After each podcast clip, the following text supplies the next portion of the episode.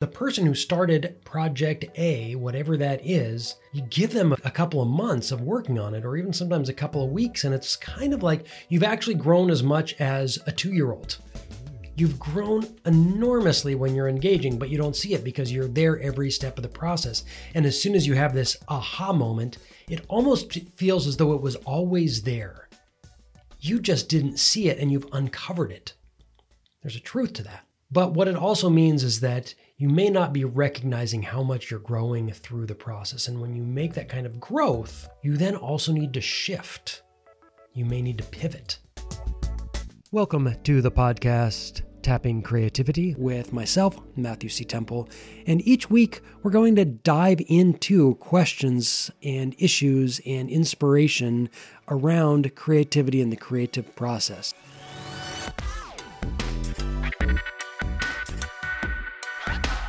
Hey, welcome to this week's episode. I've been pretty busy lately. I've been working with a lot of really exciting clients, creatives, artists in various stages of their career. And one of the things that I hear so often is I've realized, and then fill in the blanks. I've realized. And it's as soon as we're working together and we really engage in the creative work, realizations come, things about how I work best, ideas about this idea or this project that I've been working on for such a long time.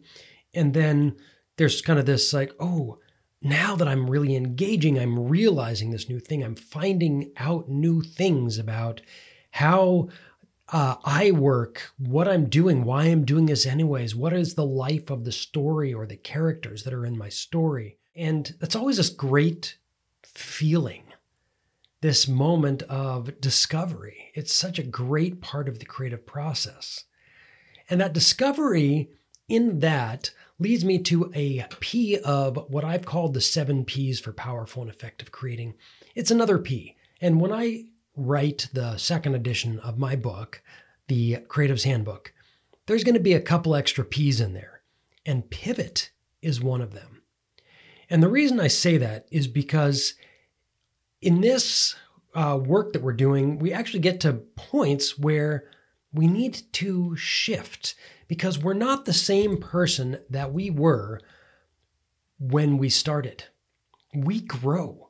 And we also don't recognize our own growth. You know, if you've ever had kids or whatever, you know, and, and you're hanging out with them all the time and you see them every day, you don't necessarily see them grow. But if you have a niece or a nephew or someone you see once a week, once a month, every few months, once a year, you're like, oh my God, you grew so much, right? Things change when we're not watching them, but they're actually changing constantly. And it's really hard for us to see how much we change, how much we grow when we truly engage in the creative process. When we don't engage in that process, we're kind of putting things off. We're also putting off some of that discovery and that growth. And so when you're growing, when you're changing, the person who started Project A, whatever that is, you give them a, a couple of months of working on it, or even sometimes a couple of weeks. And it's kind of like you've actually grown as much as a two year old.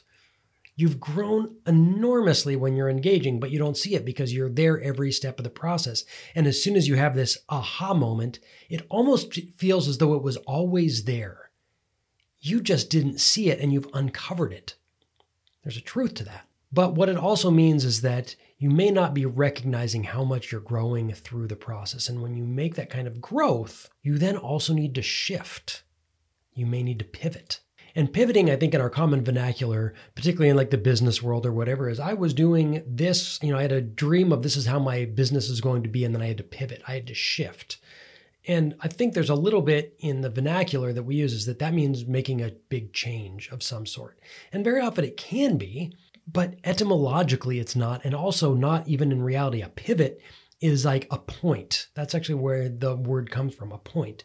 And the interesting thing is, it's a point upon which there is a stability, there is an anchor, but it also frees up the rest of the being of the body to move around, right? In basketball, pivoting as you plant one foot and you can move a ton, you just can't move that one foot. And in the creative work, what that one foot is doing is saying, This is me, this is actually who I am. But I don't need to keep both of my feet planted as though I'm getting ready to, you know, hammer into a wall or get beat, you know, get slammed into by an offensive lineman or a defensive lineman or whatever, you know? It's that you're actually freeing yourself up for movement while also staying true to who you are. And so this, yeah, this like I've realized is so fantastic and in this in the creative process you are growing. And so therefore pivoting becomes a vital part of the creative process. And i've seen this in a few ways. And exactly where the pivot happens or in what way the pivot happens that's very different for each person or each project. So i, I was working with this woman once. This was uh, a couple years ago. For 10 years she told me she had wanted to write a book. It was a very specific book but it was also very personal and it was so personal, in fact, that she didn't really want to, she was having a hard time starting telling that story because it was too personal. How do I tell the story of a really challenging life, of a challenging family dynamic without calling people out directly, but then at the same time also healing myself and also putting it out in the world for other people who are dealing with some of these topics that just aren't discussed openly? That was a real burden for her. And so for 10 years, she wanted to write the story as we started working together, within just a few months, she was like, you know what? I'm going on vacation. When I get back, we'll keep going. And she went, she came back, and then she said, you know what? I don't want to write this story. And now that's really important. She was able to move on into other endeavors. But what's important about that is that for 10 years, she had wanted to tell a story and had been basically uh, holding back or retarding her creative forward movement because she was holding on to this idea that actually wasn't true. And as soon as she began the discovery process in the creative process, she realized she completely had to pivot. So for 10 years, she was holding herself back because there was this one thing until she actually dove into it. She didn't realize she needed to pivot. When I made uh, Hardball, The Girls of Summer, there were quite a few pivots that actually happened in that. One was even in my purpose. Why was I doing this? You know, at the very beginning was somewhere between a fascination with the story and also watching my daughters uh, be the only girls on their baseball teams. Now, this is crazy. There's a story here. You know, and I want to make a movie about women who play baseball for my daughters. That was kind of the initial piece. And then, of course, I started making a movie about women who play professional ball or the highest levels of amateur ball, and uh, girls who have pl- you know young women who played in in in college, and then their stories became something so vital that m- the original idea of why I wanted to do this receded into really honoring their stories, and and the story itself had to pivot because when I thought the outcome of a particular baseball game with the U.S. women's national team, the number two ranked team in the world, got destroyed by a much lesser team and dashed their medal hopes. All of a sudden, the whole story that I laid out shifted.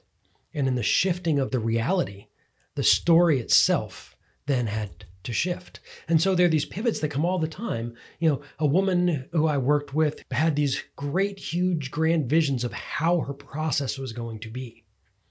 And it turns out that she had completely unrealistic visions of the process. And her unrealistic visions of the process allowed her to prove to herself over and over and over again that she wasn't worthy of the project. And it turns out that she was just setting herself up for failure by setting completely unrealistic expectations of how she was going to show up and what way it was going to work out. And by working together, she was actually able to come and realize, oh, I'm not going to get to my goal of writing this book. Oh, well, it was a graphic novel, I should say, but I'm not going to get to the finish line of this graphic novel the way I thought I would because I have other things going on in my life. I've got a child, I've got another regular job, I have all these other things going on that require my attention when I think I can do a ton every week and I can't do that, I start to feel bad about myself. And so for her, one of the major things to shift was what was her process going to be? And then once we figured out that process, then she was able to go much more slowly than she thought, but still able to get where she was going and moving in that right direction. So the thing is, is that whether or not it's our beliefs about ourself, whether it's beliefs about our project, um, you know, there can be uh, all sorts of different ways of where those pivots happen. But everyone always, 100% of the time, needs to make some kind of pivot. The question is, are you going to resist it or are you going to actually relish it? Are you going to resist or are you going to basically allow that to bring something that you never could have seen before? Can you grow up into your new creative self as you continue to move and grow? Because it will change. Discovery, as I said, is a part of the creative process. Um, boy, I can even tell you. I mean, pitching. Pitch, when I've gone and I've sold, I've sold pitches when I'm, you know, in studios and we pitch an idea, and by the time we pitch the idea and sold the idea, and then come back out and actually written the final script, sometimes they are not sometimes, often they're so different. We had to continuously pivot in order to find the right way to tell that story.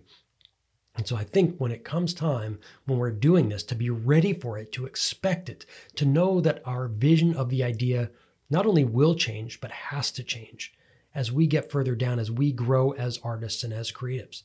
We'll hit snags. There will be writer's block. There will be creator's block. And what if knowing that one of the keys, one of the major keys to breaking through any blockage is to know that I have to pivot. And then the question may be where? Is it in my project? Is it in why I'm doing it? Is it in how I'm doing it? Is it in my process? Is it in my practice? We'll find out. So, anyway, uh, with that, let's keep that in mind this week as we're encountering any of our projects. Where might we see something we can pivot? Where can we take an aha into shifting how we think about ourselves, how we engage in our work, how we think about the project that we're working on? And with that, I wish you an amazing and powerful creative week. I'll see you next time.